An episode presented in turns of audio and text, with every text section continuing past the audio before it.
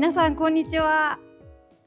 えー今日はあのポッドキャスト番組「聞くシンラ」の番外編ということであのここ渋谷パルコで公開収録を行っております。えお客さんにもあの来ていただいてありがとうございます皆さん本当にあのこの番組はカルチャーとソーシャルの交差点に立つをコンセプトにいつもはあの毎週月曜日夕方5時から配信をしているんですけれども今日はご覧の通りちょっと収録の仕方もそして配信もあの特別バージョンでお届けしたいなと思っております。えいつものように新羅編集長の生田彩さんと共におはい、届けしてまいります。生田さん、はよろしくお願いします。お願いいたします。お待ちかねのゲストの方を早速ご紹介したいと思います。えー今日はドスモノスのラッパーで危機開会 TBS ラジオ納刀のパーソナリティを務めていらっしゃいますタイタンさんをお迎えしました。タイタンさんよろしくお願いします。あ、よろしくお願いします。タイタンです。お願いします。ちょっとなんか、はいこの空間がねはどうですか？い。いやいや、あの、5階に上がる人が、あの、奇妙な目で見てくるので、睨み返してやろうかなと思ってますけども。はい。でも、いつも通りやっていきましょうという。はい。ありがとうございます。あのタイタンさんとあの今回この配信前編と後編2本にわたってあのトークをしていきたいと思うんですが今ちょっとこの異様なというか不思議な空間についてもタイタンさん触れていただいたんですけどなんで今日この公開収録をやっているかというとこの収録をしている9月15日今日ですね金曜日から24日までこの渋谷パルコでは渋谷パルコアートウィーク2023という全館があのアートに包まれているイベントを開催しております。で毎時15分と45分にあの館内放送を使って流れてくるそのパフォーミングアーツなどさまざまなあのアート作品を楽しむことができるこのアートウィーク2023の中でちょっとシンラも何かご一緒できるんじゃないかというお話をしている中でこの聞くシンラにお声掛けをいただいて今日この場があの実現しているということでパルコさん改めてありがとうございますありがとうございます。どうですか生田さん？そう番組始まったのが今年の1月なんですよ。だから半年ちょっとでこういったお声掛けをいただくっていうのは本当にありがたいのでちょっと頑張っていきたいと思います今日は。はい盛り上げていきましょうありがとうございますあのパルコアートウィークちょっとタイタンさんにも今来ていただいて急いでちょっと前巻見ていただいたんですけど、はいはいはい。どうですか？アートに包まれていましたね。はい。はい。各テナントにアート作品が置いてあって、はい。テナントごとにいろんなそれこそストリートアートみたいなものからあの僕らが最初に連れてってもらったのは開墾？開墾です。開墾の、えーなんか今ねは八陶芸家かける開墾の作品はいはいはい。がすごい流行ってるみたいなの聞いて、うん。それがパルコミュージアムとかではい、うん、やってるみたいなのとか、あるいはもう普通にかスタチュー的なはいアーティストさんうんの作品とかも置いてあったりとか、確かにすごくその多様なねそれぞれのテナントさんが思い思いのねアートを展開していくっていう形いだったりやなんかそ。こがあれだなんか面白いなと思ったのが、うん。そのなんか館側からのキュレーションでいきなりテナント側に押し付けられてるというよりかは、うんいや詳しいことはあんま分かんないですけどテナント側の、まあ、結構主観性というか、うん。でアーティストを積もってきてるっていうのは、うん。だからごくごく自然なあり方っていうかいやそうですこのアーティストめっちゃおもろいんすよ、みたいな、うんとかめっちゃ仲いいんすよくらいの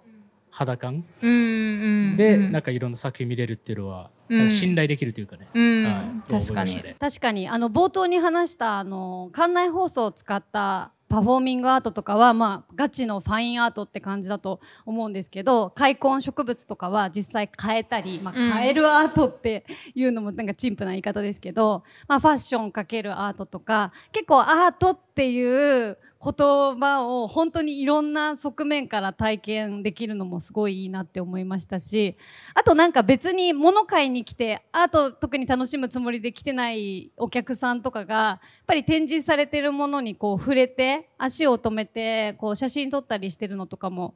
あの見たりしたのでその辺はなんかなんていうのかなこのいい意味でのガチャガチャ感がすごいパルコらしいのかなって思ったりもしたんですけど、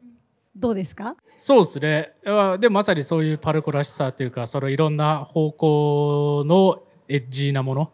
まあ、うん。エッジーというか,、うんまあ、か感度の高いとされているようなものをうんのべつくばらく入れていくみたいなのが、まあ、パルコ渋谷の特徴だとまあ思ってもいるので一消費者として、まあ、まあそういう取り組みとして、はい、面白く見ましたけど、はい、あれ危機開会うんうん。もあれですよね、パルコさんでうなんイベントはい。やられたりとかしたことありますよね。はい、あのギャラリー X で去年うん。なんかすごい変なイベントとかやらせてもらったりとか。だからそういうなんだろうな。その頃と僕らとか全然まだなんですかね。リスナー数とかそんなにまだめちゃくちゃ多いっていう感じの番組じゃなかったんですけどなんか結構いの一番に声かけてくれたりとかっていう。そうそうそうそう。だからそういうなんかフックアップ的な機能もちゃんと働いてるっていうのでありがたいなと、はいうん思ってますね。うん確かにありがとうございます。あのこの前半の1本目はですね一応テーマを設定してましてカルチャーはどこから生まれ広がっていくのかというテーマを設定しています。まあ今日せっかくこのパルコというすごいユニークな商業施設でやれるっていうことでなんかそれに合ったテーマがないかなっていうことでこんな風に設定してみました。でタイタンさんは今もすでにお話出てましたが「えー危機開会」というポッドキャスト番組を「もののあわれ」の玉置周慶さんと一緒にやっていらっしゃいます。でコンセプトがさまざまなカルチャーの魅力や社会現象の謎を強引に面白がると。はい。かっこいいですね。いやかっこよくないですね、まあ、強引に面白がるみたいなスタンスでいや,、まあ、いろんななんか世の中で起きてるなんかなんですかね。気になることとか、まあ、普通に僕が単純に話したいことっていうのを友達である玉置周慶君に当てるみたいなそういう番組やってますね。はいやっぱりすごいカルチャーに関するトピックが多くって、うんうん。でお二人の造形の深さにもいつも驚かされるんですけどなんかそのトピック今週これ話そうかなみたいなのってどうやって選んでらっしゃるんですか？そうですね。まだ週1回の配信なんでまあ人間生きてれば週に1個くらいは気になるトピックが出てくるんですよね。例えばじゃあ今だったらえジャニーズの話とかってねすごいこと起きてるなとかっていうのを、うん。じゃあでもそのまま、ね、具体的な話として喋ると、うん。やっぱこうある程度の知識が求められたりとかいろんな方面に配慮しなきゃいけないとかっていうのが発生するけどじゃあこれを昭和史みたいな話に抽象度を上げて喋ったらひ紐づいていろんな現象を喋れるんじゃないかとか、まあ、みたいなことをよく考えますね。はい。すごい。やっぱ抽象化するみたいなのは一つやり方のベクトルとしてあるんですか？そうですね。だから僕すごいなんか博覧狂気のカルチャーマンみたいな なんか紹介いただくこともなんかあるあるんですけど、はい。本当そんなことなくてなんか本当僕好きなもの以外全くねあんまり触れてこないようなタイプなんであんまりなんかその個別具体の作品についてめちゃくちゃ1時間も喋るみたいなのにはあんまり関心が実はなかったりして、うん。そうなんかそういう作品とかが生まれる背景とかなんかてかそういう作品がななんか世の中に受け入れられるってどういうことなんだろうみたいなこととかっていう方向にどっちかというと興味が向くタイプなんで、うん。はい、だからなんかそういう感じでだから番組でも喋ってる気がしますね。うんはい。カルチャーとソーシャルの交差点に立たれてますね。立たれてます無ね。理やりうちの番組に結びつけるという、はい。うん、じゃあちょっとあのー今回のテーマカルチャーはどこから生まれ広がっていくっていうテーマについてお伺いしたいなと思うんですけどあの渋谷パルコって今年で開館から50年っていうことでこの50年間でやっぱり渋谷とかカルチャーシーンって本当に大きく変わっていったなと思っていて、うんうん。なんか渋谷といえばセゾンカルチャーとか、はい。渋谷系とかギャル系とか本当にすごい強烈な個性のある、まあ、スタイルが次から次へと生まれていった街っていうのをなんか私は見てきたのでなんかその時と比べるとやっぱり今の渋谷ってちょっとそういった強烈な個性が薄れてきているんじゃないかなっていうふうに感じるところはあるんですね。でなんか実際にそういう声もあるかなとは思うんですけどタイタンさん東京にはいはい住まれてはい東京出身ですよね。東京出身じゃないんですけど中学から東京の学校行ってたんで、あどっちかっていうとまあアイデンティティというかの紐づきは東京の方にあるくらいの感じですね。あなるほど。はい。うん。なんかその渋谷の変化はいっていうのを今どう見てるかっていうのをちょっとお伺いしたいなと思ってます。硬派な質問硬派な質問です。これ難しいですよね。い、やなんか渋谷まあそう僕東京にはアイデンティティが紐づいてるんですけどじゃあ若者らしく渋谷にユースの時代だったかっていうとそんなこともなくて、だから別に高校の時からライブハウスとかよく行ってたし、うんうん。僕一番人生で行った書店ねこれではなくなっちゃったけど丸善純駆堂とか、うん。もう異常なほど入り浸ってたし、うん。みたいな。で福屋もよく行ってたしとかっていうのはあるんですけどなんか渋谷という街全体でなんか入り浸るみたいなというよりかはどっちかっていうと目的に沿ってうん。渋谷に行くことの方が多かったんで、なんかいわゆるそれこそセゾンカルチャーとかの人たちが作ってきたようなものとか、あと今のクラブシーンの人たちが抱いてるようなそれこそね堤誠二の言葉とかでいうその街で上演されるのであるみたいなものの高揚感みたいなものを実はあんまりダイレクトに受けてないんで、うんうん。そうだからそういうスタンスでしか喋れないんですけど、あのーそのスタンスの上で渋谷の変遷みたいなことを喋るとすれば半々の感情があるっていうかうん。普通にじゃあ今いろんな再開発のビルが建っててもう本当にうちうちではなんでこんなダサいデザイナーがやってんのみたいなことは別に俺をねツーリストとして言う資格があるわけで、とかっていうのは普通に仲間内で喋ったりするっていうのは全然あるんですよ。あるんだけどでも同時になんかそれもまあこういう再開発とか起きるタイミングとかって、まあ、必ず出る声だろうから、うんまあ今後、まあ、ダサいものはダサいとして淘汰されていくだろうし普通に面白いものがどんどん残っていくんじゃないかなみたいな。なんかそんなくらいのスタンスで、うん。はい、渋谷という街をあの一ツーリストとしては見てますね。はい、うーん。なんか今日のテーマそのカルチャーはどこから生まれ広がっていくのかっていうふうに設定したんですけどそのさっき言ったその堤さんの時代とかと比べてみてもやっぱこう街からカルチャーがこう生まれ育っていくみたいなのって今ってあありえるのかな？かっこ私はあんまりありえないんじゃないかなって感じてたりするんですけどその辺ってなんかどうですか？逆にあの街は熱くて街から盛り上がってる感があるとか。うんなんかそういう感じるところがあったらぜひ伺いたいんですけど。難しいですよね。なんか、いやどうとでも言える話だと思ってて。じゃあ例えば渋谷から今下北に人が流れてるよねとか、えー、とだから新宿のエリアから若干今新大久保が熱いよねみたいなことは、まあ、いわゆるこうちょっとアンダーグラウンドなカルチャーとかに精通しているエディターとかと話すとまあ聞くしじゃあそれの象徴的ななんかスポットとかっていうのもまあ普通に聞くんですけどそれとこうカルチャーの新しい発言みたいなものを強引に結びつけて喋るのも、まあ、俺が当事者だったらうるせえなとやっぱ思うだろうしだからそうそうそうそうそう。だからまあだから南さんの質問に答えるとすれば街から当然カルチャーってものは生まれてくると思うんだけど、うん。なんかそれをなんか10羽人からげにくくってしまうことうん。うん。うなんか野暮だなってなるほど、うん。なるほど。かなっていう。はい。なんかあのちょっと街からまた別のところに話題が移るんですけどこの今日のテーマであの事前に今日多分お越しいただいている方かもしれないんですがあの質問をいただいていてうんうん、いきなり質問コーナー入るんですけど。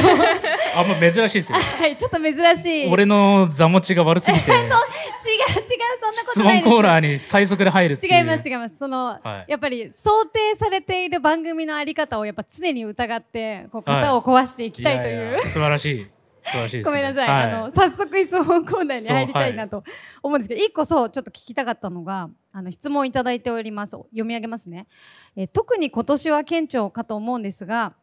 世界の音楽シーンを見ていても誰もが知ると言えるほどの規模のヒットが出にくくなっているように思います、えそれぞれの界隈では大流行していても一歩外に出ると全く無風なんてことはザラで流行がクラスター化していると感じます。これはネガティブな意味ではなくアングラではないけど飛び抜けてオーバーグラウンドってほどでもない規模のカルチャーが面白いと感じています、この傾向が今後も強まるとした場合、え鍵括弧ついてますね。鍵括弧社会は、えーどこにあるとタイタンさんは考えますか？初手の質問にしては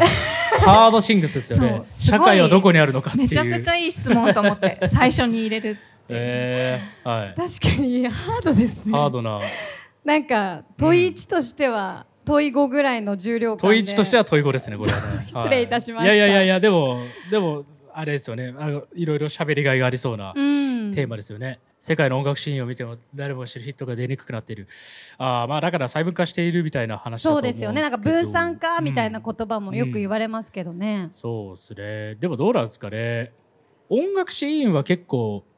まあなんかより格差めっちゃ広がってる印象もあるんですけどね。へえあまあ格差っていうかもう誰もが知っているような曲うん。はどんどん誰もが知る曲になって、はいはい。中間以降うのんアーティストの楽曲っていうのはそこの域地を絶対に超えられないようになってるみたいなうん。印象が例えばじゃあアイドル夜遊びのアイドルとかうん。多分誰でも知ってると思うし、うんうん。アドとかはいはい。ヒゲダンとかはいはい。多分普通に誰でも知ってますよね、うん。触れてんだ、うんだからなんか音楽こと音楽のシーンに関しては56年前とか56年じゃないですよね。多分 Spotify 出てきて以降だと思うんですけどよく言われてきた話だと思うんですけど、が僕の印象としては最近なんかそういう全部が細分化されてるよね系のフェーズからごくごく一部の超強者とその他大勢みたいな構造になってる気がしてるので、そうそうそう。あんまりこの前提は僕はあんまりピンときてないんですけど、うんうんうんえー、とその上でもう一個の質問で、はい。えー中間ですよね。はい。オーバーグラウンドってほどでもないけどアングラでもないカルチャーがうんうん面白いんじゃないかっていう、はい。うん。うん。それはそうだと思いますよやっぱり、うん。はい、うん。だしそうだからむしろそれこそ渋谷のパルコとかってそういうカルチャーを多分オウンしてるというか、うんみたいな印象すごいありますよね、うん。はい、うん。なんかでも Spotify とかが出てきてあのこの質問者の方も言ってくださったような見立てが私もなんかそういうふうに勝手に感じてたんですけど、うんうんうんうん。でもなくなってきているっていうタイタンさんのその見立てっていうのはなんか数年経ったからそういうふうに修練されて二極化されてるように感じるのかそもそも最初から別になんかオリコンヒットチャートが Spotify に移っただけで実力ある人はより目立ってなんか行き地を超えない人はっていう二分化って昔からあったよねっていう感じなのかでいうとなんかどっちなんですか？あーでもなんかまあやっぱりあれですよね。普通に Google とか Amazon とかと同じ構造だと思っててもう基本的には資本に資本がくっついていくっていううん。ことだと思うんでそれがコンテンツ業界でも起きている。だからもうマーベルとピクサー以外は、はいはい ね。基本的には小規模な、ね、ヒットになっちゃうみたいな、うん。そうそうそうそうみたいな構造が、まあ、よより顕著になっているっていうことだと思うんで、うん。まあうん、もともとある構造がより加速してってパキッとコントラストが出ているのかなっていう印象はありますと。まあ、なんだけど、まあ、別にそれはそうだから別に俺らみたいなそういうコンテンツに従事してたりそういうシーンの中にいない、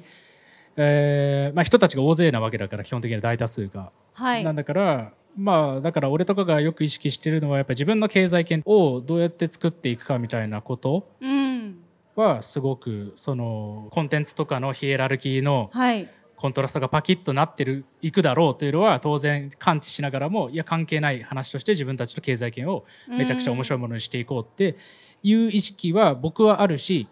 まあそうですね。僕の周りのやつとかと喋っててもやっぱそういう、うん、楽しみ方うん。そういう居心地の良さを求めていくみたいな人は多いのかなとは思いますけどね。うんうんうんクリエイターエコノミー時代みたいな感じですか、えーまあちょっとまあ、でも広い意味で言ったらやっぱりそのうんクリエイターとかの考えているその経済圏ですよね。うん。とか文化圏っていうものがそれのみによって自立しているという状況みたいなものは、まあ、クリエイターエコノミー的であるというのは、はい、うんうん。思うかもしれないですね。うん。この質問ってあれですよね。でもそういうふうになっていた時に社会っていうのはどこにあるのかっていう質問。最後の質問が最後のだからそれを巧妙に避けてたんですけどね。社会はどこにあるのかっていう。社会は編集長いやいやいやいやどこにあるのかという。でもあのそれこそ僕だから多分これの質問のめちゃくちゃあの要約すると要はクソでかいタグってどこにあるんですかみたいな話だと思うんですけど、はい。ね、昔で言ったらじゃあミスチルとビーズみたいなものでみんなが熱狂できた時代にまあ今はね、まあ、夜遊びとかアドとかいるにせよそれでじゃあ世の中がユナイトしてるかって言ったらなんかそれは同意しきれないみたいな感覚についての質問だと思うんですけど、まあ、なんかそれで言うとなんかこれ危機開会とかでも喋ったことがあるんですけど、まあ、じゃあ例えば「MeToo」みたいなハッシュタグとかのやっぱそういう共通のこう標語っていうかみたいなものの方が今世の中をユナイトさせていく力があるのかなとかっていうのは思うし、まあ、そういうなんかいわゆるソーシャル的な文脈じゃなかったとしてもコンテンツとかの単位で言ってもやっぱり YouTube とか TikTok とかでそのアルゴリズムを席巻していくものって歌ってみたとか、うん。えー何々チャレンジみたいなやっぱハッシュタグなんですよねやっぱね、うん。だからコンテンツタグとかその固有名詞タグとかっていうよりかはやっぱハッシュタグ。うん。にやっぱりなんかのノリが醸成されてるっていうか、はいそこにいろんはいはない情報とか資本とか人が集まってる感じがするだからやっぱりこうそこのハッシュタグの設計あー面白いがですね上手だったりする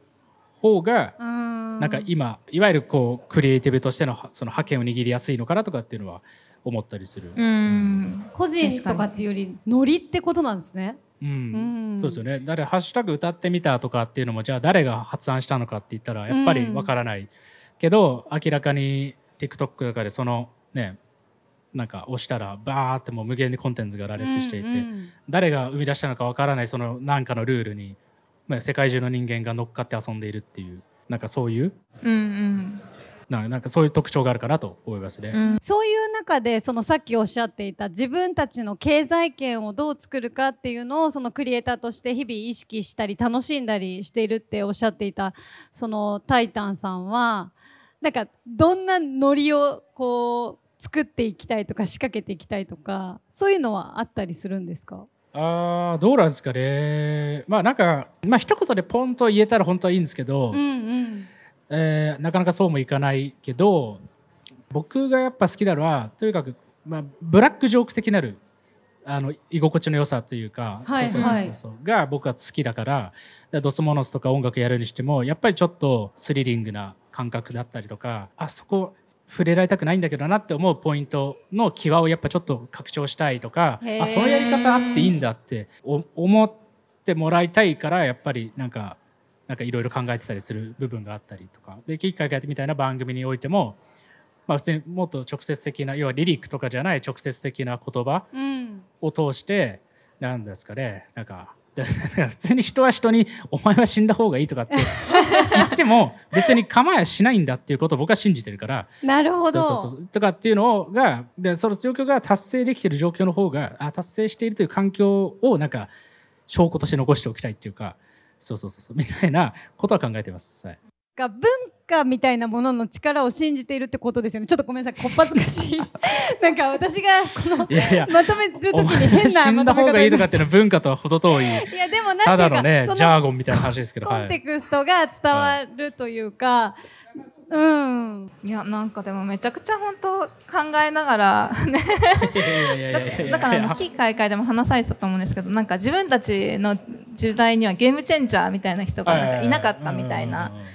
松本人志さんとかダウンタウンさんみたいな。はいはいはいはい。でなんかそれがいないだからロールモデルになるような人がいないっていうところになってくると自分たちでやっぱり切り開いていかなきゃいけないじゃないですか。うんうんうんがタイタンさんってまさしくその世代なのかなっていうのはちょっとすごく思っていて。そうかもしれないそうですね。でプだからもうアーティストとしてもプロデューサーとしてもディレクターとしてもラジオ MC パーソナリティとしても本当にマルチに、ね、新しいことをどんどんやっていくみたいなことをされてるんだなっていうのを思ったので、はい。なんか今の時代のクリエイターは本当に大変だなっていうのを改めて感じたところでした本当に。どうなんですかね？まあでもでもいろんなチャンネルあるから大変かもだけど自分に合ったやり方を模索はしやすいだろうとは思いますね、うん。はい、主主権を取りやすいというか主,、まあ、主権というか主導権。うん取りやすい確かに。それはすごいいいいい時代ですよね、うん。小さく試しやすかったり。そうですね、ううん。んはい、なるほど。なんかあのさっきめっちゃハードシングスな あの質問をぶつけてしまったんですけど他にもちょっと質問いただいていて1個紹介したいです。文脈に合ってるかなと思うので読みますね。一般人発信のコンテンツと芸能人発信のコンテンツの差について、えータイタンさんのお考え教えてほしいです。コンテンツ発信で飯を食ってる芸能人とたまたま有名になって当てた TikToker との差についてどう思われているかぜひお話しいただきたいです。という絶対僕に聞くべきじゃないですけど。ね 誰に聞いたらいいんだろうこういうのって。普通に新しい学校のリーダーズとかに聞いた方がいいと思うんですけど。いやいやいやいやまあでもまあまあ僕に届いたってことは多分まあ、はい僕とか表でねうんうん。活動しているけど、まあ別にいわゆる芸能人ですとかタレントですみたいな感じじゃない。割とインディペンデントなノリでコンテンツをなんか作ってってしかもなんかポッドキャストとかも割と新しいメディアを使ってなんかなんかガリガリってやってるみたいな立場のタイタンという男に、まあ、こういわゆる、えー芸能人的なるはい。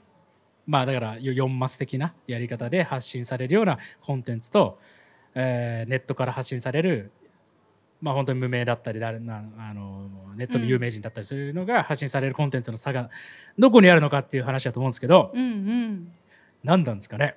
何なんですかね。まあでもなんかもう一般人と芸能人っていう区分がもうねなかなか成立していないのかなというのも思う、私も今それ聞いてて思いました、うん。タイタンさんが芸能人と辞任はされてなされてないですね。ですよね。うん。でも一般人ではないですもはいんね。そうまあ、だからなんか多分区分の仕方としてなんだろうな。な何をこう商うーん商品っていうとすごいべちゃっとしすぎだけど、うんうんうん。何を売ってるのかっていう話の区分の方が多分整理しやすくて。はいはい、うん普通に例えば芸を売る芸およびコンテンツを売るという仕事をしている人。でもう一個が普通にイメージを売る人。これが一般的には、まあ、かつてでいう芸能人とかタレントとかのあり方だったと思うと。でうん。もう一個はが、えーコミュニケーションを売るみたいなあり方のそのなんか3つくらいあると思ってて、うんうん。そうそうそう。だからその3つの中に要は例えばじゃあ本田翼氏とかはイメージも売りながらもコミュニケーションも売る。要は TikTok とか YouTube とかを通して、ノリを共有していくみたいな、うん。ゲーム実況やりますみたいなとかっていうのがあるからなんかあんまりそこのなんかそうそう。芸能人と一般人の差が明確にあるとかっていうよりかはもう一億総国民がそういう3つのな何かを発信するっていうことに従事している人は、そういう3つのなんか売り物というか、うん。をまあ使い分けてるのかなみたいなうん。ことは思ってますけどね。三つの売りはい。物、なるほど。だから、まあ、よくあるのがそのイメージを売ってたような人がじゃあアパレルやりますって言ってそのコンテンツとか芸を売るみたいなレイヤーに行こうとしても、はいはいその川は渡れないわけですよ求めてないからそんなことっていうなんかそういうことが起きるのはやっぱそういうこと、うん。そうそうそう。だからじゃあこの第一のレイヤーにおいては一般人よりもそのイメージを売ってたようなビッグタレントの方が普通に弱いっていうことが起きちゃうみたいな。なんかそういう認識ですね。へえ面白いです。なんかもしかするとって思ったのがなんかこの質問者の方の、まあ、気持ちはもちろん私は100%は分かんないんですけどなんかこのちゃんとプランがあってコアアイデアがあってものづくりをしている方の発信と楽しくてやってたらバズって有名になっちゃったみたいな人の発信の間にそれこそなんか超え難い川はあるのかみたいな質問なのかなともちょっと読め取れるなって思ったんですけど。うん私もそっちだと思ってました。ああ、うんなるほど。え？偶然バズっちゃったみたいなのと、偶然バズっちゃんと狙ってコンテンツ作って、うんうんうん。これで飯食ってくんやって言って作った人、うんん。まあ両方でもありますよね、うん。両方あるのが真実ですよね この世界の。その差についてどう思われてるかっていうのはどういうことなんですかね？あでもこれ、ん、継続性みたいな話は聞きたいんですかね？あそうかなってちょっと思ってました。うんでもたまたまやっぱバズった人たちとかは継続はしづらいんじゃないですかね。ちゃんとコンテンツで飯食ってこうっていう思いを持って作っていく人はずっと作り続けるだろうし別のところでまた頑張るだろうし、ううんんなんかまあ思いがあれば。どうなんですかね。例えばリルナズ X とかアメリカのラッパーでめちゃくちゃ TikTok ハックするの上手でうん。一発目バコーンって当てた後に、ん。び秒で消えると誰もが思ったけど普通にグラミー賞までたどり着いたり、してるからうん。なんか一概にやっぱ言えない。なんか、うん。なるほど。なんかそういう意味でもなんか僕のさっき言ったなんかそういうことですね。属性とかはい。に分けるっていうことが不可能だと思うんですよね。うん。確かに。そうかもそんな気がしてきた、うん本当に人によるとしか言えなくなっちゃう。そうですよね、うん。でもなんかこういう問いが立ってしまうような言説はたくさん溢れてるんだろうなっていうのは今思ったかも、うんううん。んなんかそのポットでと狙いのあるもの結局継続性があるのはなんかポットでは続かないみたいなことをつい言いたくなっちゃうようななんかわかんない。ネット記事の見出しとかツイートとかそういうものは結構世の中に溢れてるのかなってあの勝手に思っちゃったりしました。あでも本当だからそこむずいっすよね。じゃあ今の中間くらいで活動してる映画監督の人とかが、はい、3年に1回くらいしか新作撮らせてもらえないとかしかもその新作もね原作は任せてもらえないとかっていう、うん。でもそれってつまり継続できてないってことだかうんうら、ん。のやっぱりその脆さもあるわけでみたいなことをやっぱ思うから、なんか角度によって全然話が変わっちゃうからっていう気がしてますね。確かに。おっしゃる通りですね。ありがとうございます。ちょっとなんか話がまだ始まったばっかりかと思っていたら意外と前半をあの終えなければいけない時間になってきたので、あの配信をお聞きの皆さんはこの辺りであの1本目を締めたいなと思っております、えー一緒に公開されている後編の方ではあのタイタンさんにもっともっとこの危機開会についていろいろ聞いていきたいなと思うんですが一旦この前編は締めたいなと思っております。タイタンさん生田さんありがとうございます。ありがとうございました。ありがとうございます